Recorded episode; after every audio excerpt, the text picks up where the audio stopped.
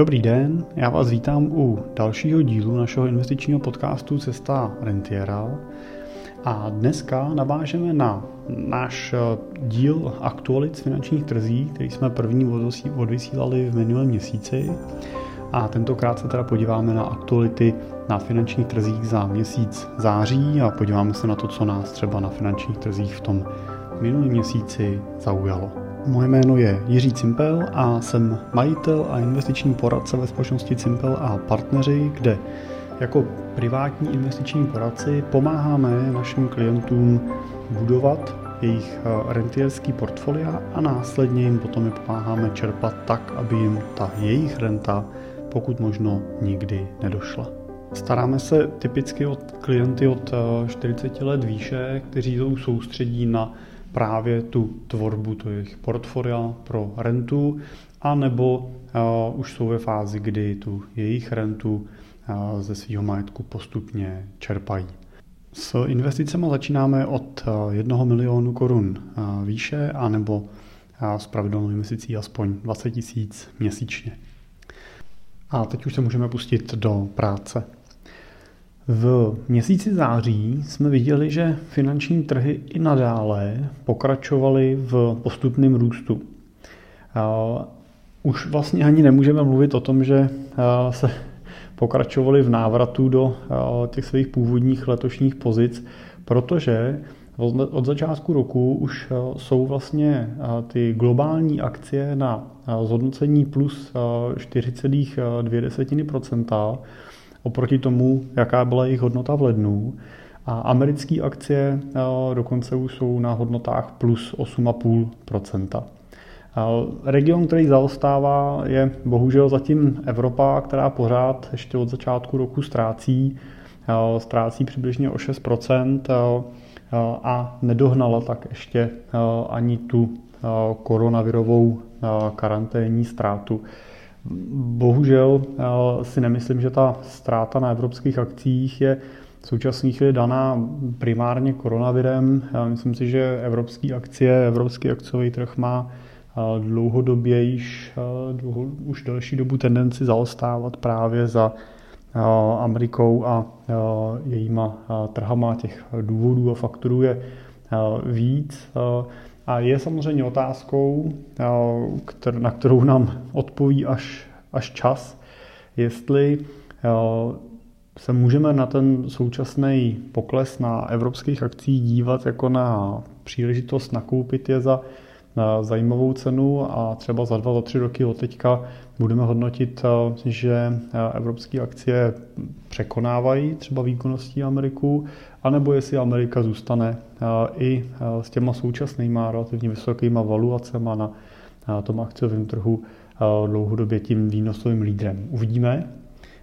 Já vlastně na tohle nedokážu odpovědět, proto my třeba v portfolích radši používáme ten globální pohled, nepreferujeme Ameriku, nepreferujeme Evropu nebo Ázii, ale kupujeme právě ty globální akcie nejčastěji prostřednictvím indexu MSCI World, který vlastně zastupuje 17 největších firm a to je ten to, to je ta hodnota od začátku roku těch plus 4,2%, která, kterou jsem zmiňoval vlastně hned na začátku. Pokud se podíváme na, na vývoj na finančních trzích, specificky teda těch akciových, trošku delším horizontu, podíváme se, jak se jim dařilo od začátku roku 2018, to znamená téměř v dvouletém rozmezí, tak můžeme vidět, že ten obrázek je podstatně pozitivnější. Můžeme vidět na těch globálních akcích za ty poslední dva roky růst o téměř 30 Amerika, americké akcie dokonce plus 42% a i evropské akcie na tom dvouletém horizontu přidali a jsou aktuálně kolem 5% v plusu. A to je samozřejmě pohled, který nás jako dlouhodobí investory zajímá mnohem víc. No, nemá smysl se na finanční trhy dívat nebo na ty akciový specificky dívat se a hodnotit je z horizontu měsíců, týdnů, ale určitě byste se měli snažit odstoupit od toho trhu a dívat se na něj pokud možno v horizontu let. Já dám do odkazu u popisu, u popisu podcastu, tak dám odkaz i na článek, ve kterém můžete vidět jednotlivý ty grafy i vizuálně detailně. Zase tady platí to, že pokud nechcete sázet na to, že Amerika si udrží růst nebo naopak Evropa ho dožene, tak máte cestu a šanci nakoupit ty globální akcie a nemuset se stresovat tím, který z těch regionů bude vítězem, jak dopadnou, kde volby a tak dále. Pokud bychom se podívali do kategorií i dalších aktiv, nejenom akcí, tak od toho roku 2018 se můžeme podívat na takový čtyři základní třídy aktiv. Tymi, za tymi považujeme zlato, akcie, dluhopisy, specificky teda v této době se díváme na dluhopisy inflační a globální teda inflační dluhopisy státní a na nemovitosti. Ve všech těch kategoriích se budeme bavit o výnosu těch tržně obchodovaných aktiv, které jsou obchodované prostřednictvím pasivních fondů, to znamená, neřešíme teď, jaká je cena při prodeji fyzicky drženého zlata, ale řešíme, jak se vyvíjí cena v případě, že obchodujete prostřednictvím nějakého pasivního fondu, který to zlato fyzicky teda drží. Stejně tak u nemovitostí neřešíme konkrétní nemovitosti, ale díváme se na vývoj těch pasivně obchodovaných nemovitostních fondů, který teda ty nemovitosti nebo nemovitostní společnosti konkrétně nakupují. A i u inflačních dluhopisů zase nás nezajímá konkrétní vývoj ceny českého státního dluhopisu, ale díváme se na ETF fond, který nakupuje ty globální inflační dluhopisy. Pokud vyhodnotíme vývoj těchto aktiv, tak vítězem těch posledních dvou let je celkem jednoznačně zlato, který za dva roky zvýšil tu svoji hodnotu téměř 50% Další potom v pořadí za ním jsou teda globální akcie, které jsou v růstu za ty dva roky o necelých 28% Za nima jsou v růstu globální dluhopisy inflační, které za ty dva roky narostly o 19% téměř 20 a tím posledním potom jsou nemovitosti. Ne, že by nemovitosti nebo ty nemovitostní ETF byly špatným aktivem nebo nejhorším aktivem, ale je potřeba vzít v potaz to, že koronavirus a karanténní opatření významně dopadly na ceny, na nájmy právě třeba v kancelářských budovách po celém světě, který samozřejmě trpěli odkladama plateb nájmů a obavu investorů a tak dále, že zažili i odliv kapitálu. A dneska se obchodují za ceny, které jsou pořád nižší, než se obchodovaly na začátku letošního roku. A ten diskont není vůbec malý, takže může stát za úvahu, za úvahu využít právě třeba těch nízkých cen na na rejtech.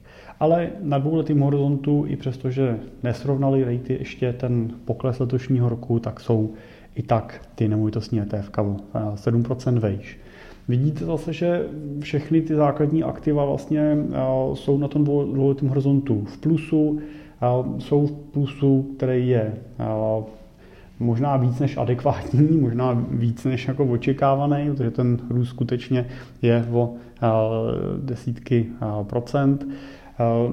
Některý ten růst, specificky třeba u toho zlata, je růst, který opravdu může být spekulativního charakteru. Viděli jsme tenhle extrémní nárůst i v poslední krizi v roce 2000, od roku 2008-2009, kdy zlato velmi pozorně vystřelilo. Investoři do něj často nastupovali. Mám i osobní zkušenost, když jsem s jedním z našich investorů nakupoval do jeho majetku v roce 2011 i fyzický zlato a musím říct, že jsme od toho roku 2011 vlastně čekali až do letošního roku, než jsme byli schopni to zlato prodat za o něco vyšší cenu, než jsme ho v tom roce 2011 nakoupili. Jo. Znamená, od 2011 jsme viděli zase pokles a dlouhodobou takovou stagnaci na těch cenách zlata.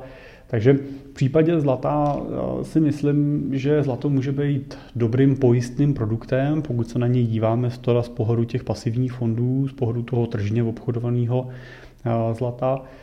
Kdy dobře poslouží právě jako pojistka v těch dobách nejistoty. Letos přesně takhle zafungovalo. My máme v portfolích těch konzervativnějších, tak máme kombinaci třeba právě zlata s i třeba nemovitostníma akciemi. Je tam krásně v letošním roce vidět to, že tak jak třeba nemovitostní akcie propadly, propadly víc než akcie třeba globální, tak zlato zase kompenzovalo ten propad významným nárůstem. Takže takže v tomto směru to zlato dobře tlumí tu volatilitu.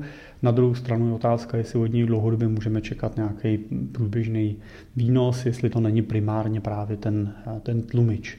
Proto bych i zvažoval to, jak velkou složku v portfoliu zlata chceme mít, protože ho kupujeme primárně jako pojistku, který nečekáme dlouhodobý průběžný výnos, tím, že negeneruje žádnou dodatečnou cash a tím pádem by asi ho tam neměla být polovina, nemělo by tam být tři čtvrtě, neměl bych na něj sázet eh, většinu svých úspor, ale bavíme se podle mě o nějakých jednotkách procent nebo řekněme do čtvrtiny portfolia, pokud chceme být konzervativní a chceme opravdu tu volatilitu tlumit eh, maximálně víc bych eh, toho tržního zlata do portfolia nedával.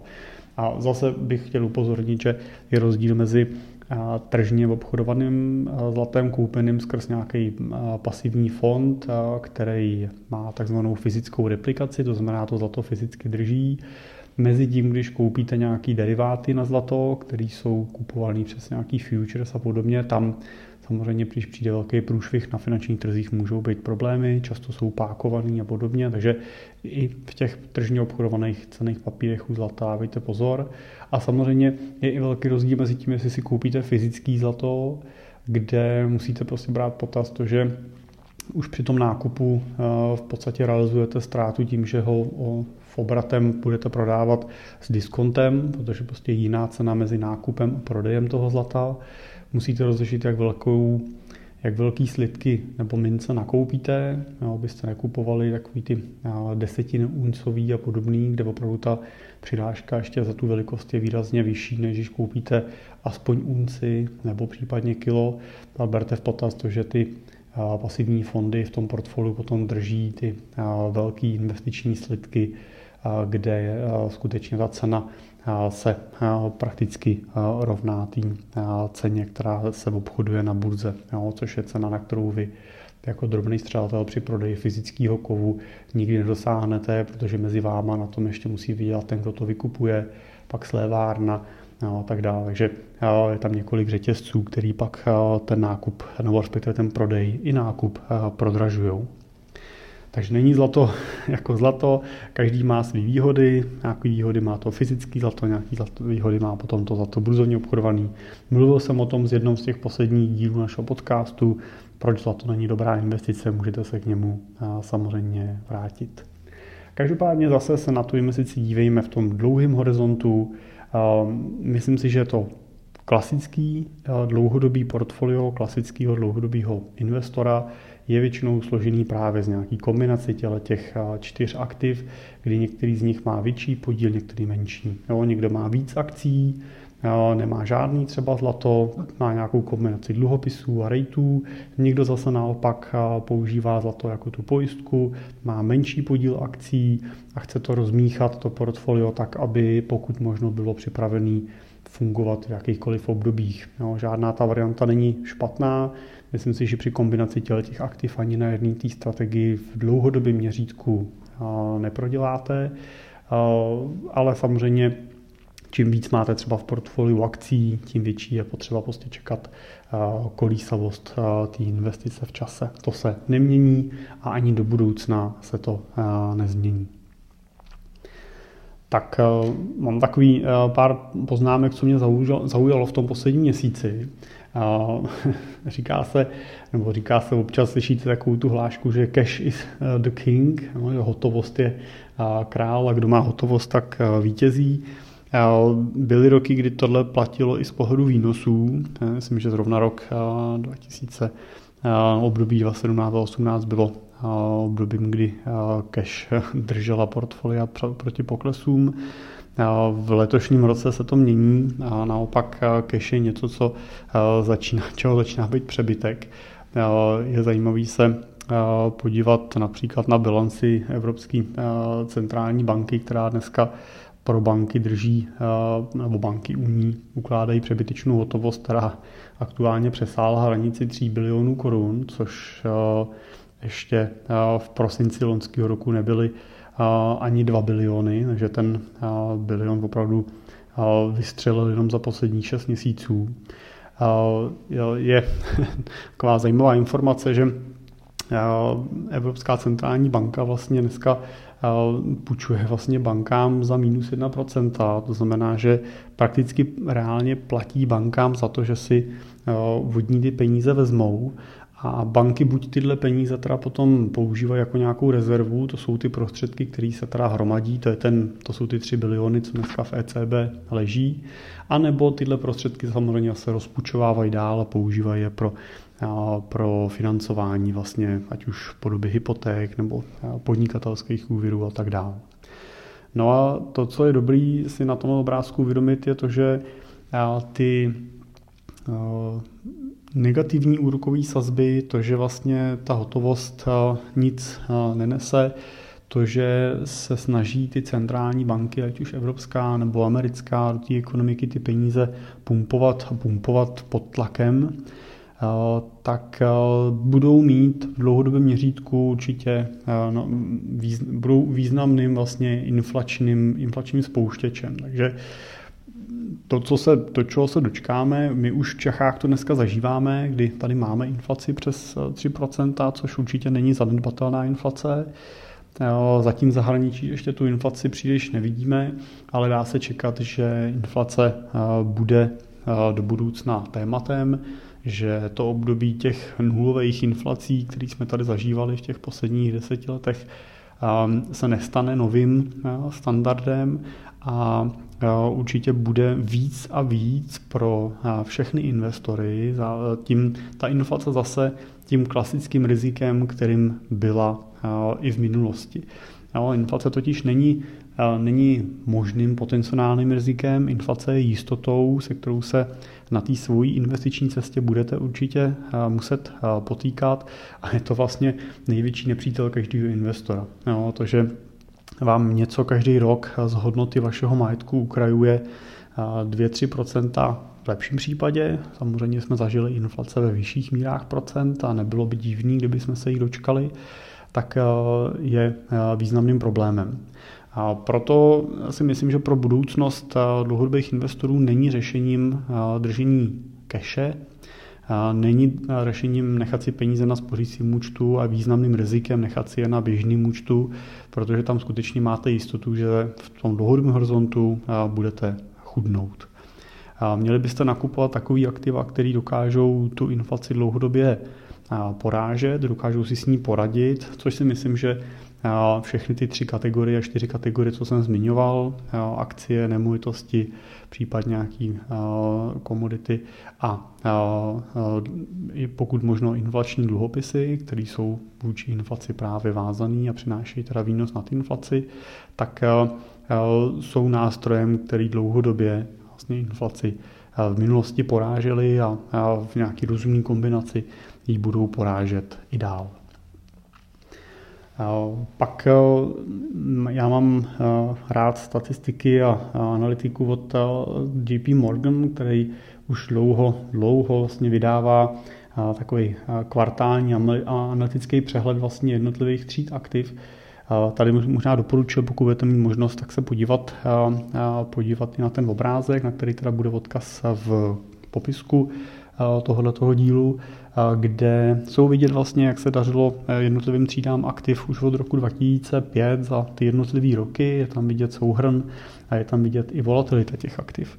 A když se podíváme, tak za to období od 2005 do konce teda loňského roku 2019, tak eh, nejvýnosnějším aktivem na té přepočtu na roční bázi byly eh, akcie, byly to specificky teda akcie těch eh, large capů, těch velkých společností, které dělali výnos kolem 9% ročně. A hned za nima vlastně druhým nejvýnosnějším aktivem byly teda rejty, což jsou eh, ty nemovitostní společnosti, které zase teda můžete nakupovat prostřednictvím nějakých pasivních fondů a ty dělali výnos kolem 8%. Následovaly potom small capy, malé společnosti a akcie, emerging markets a hned zatím potom následují high yield dluhopisy. Co je dobrý zmínit, je to, že vlastně pokud využijete nějakého balancovaného portfolia, no vezmete si portfolio, kde namícháte ty jednotlivý třídy aktiv dohromady v nějakých rozumných poměrech, to znamená uděláte to vyvážený portfolio, ve kterém budete řádově 50%, 60% v akcích a tu druhou polovinu domícháte z těch zbývajících aktiv, jako jsou právě nemovitosti, komodity, dluhopisy, tak tohle portfolio vlastně za těch posledních, posledních 15 let nebo 14 let vlastně dělalo výnos kolem 6% ročně, 6,6% ročně. Ale to, co je důležité říct, je, že mělo mnohem menší volatilitu než právě ty jednotlivé aktiva. Pokud někdo vsadil tu svoji investici například na ty rejty, které patří mezi těch posledních deset nebo nemovitosti obecně jako velmi významně rostoucí aktivum, tak měl aktivum, který dělalo výnos kolem 8% ročně, no ale zároveň měl aktivum, který mělo volatilitu, to znamená ten rozkmit toho výnosu lítal nahoru dolů o přibližně 22% ročně. Bylo to nejvíc volatilní aktivum od roku 2005. Takže ano, vydělal nejvíc peněz, ale taky si užil největší horskou dráhu, užil si nejvíc té uh, dynamiky. A byly prostě roky, kdy uh, ty rejty byly nejvýnosnějším aktivem, no a taky byly roky, kdy ty rejty byly nejprodělečnějším aktivem, nebo bylo, byly v tom roce třeba nejvíc, uh, nejvíc poklesu. A podobně se můžeme dívat na to, že třeba akcie malých společností jsou zase aktivem, který dlouhodobě vydělává výnos kolem 8%, ale zároveň patří i mezi, mezi ty nejvíc volatilní. Možná zajímavostí jenom je to, že jednoznačně tím prohrávajícím aktivem na těch posledních 15 letech byly komodity, který na roční bázi byly vlastně jediným z těch tříd, jedinou z těch tříd aktiv, která prodělávala.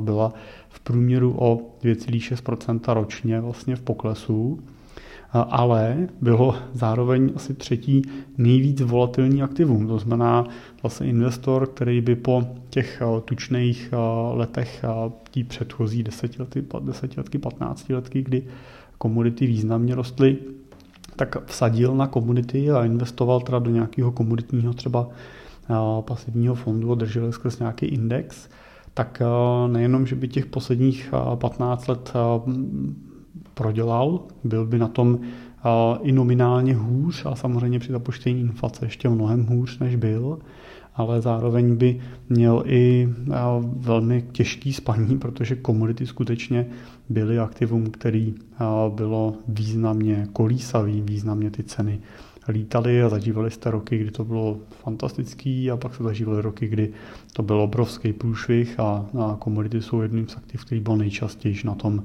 úplně nejhůř teda v těch jednotlivých letech.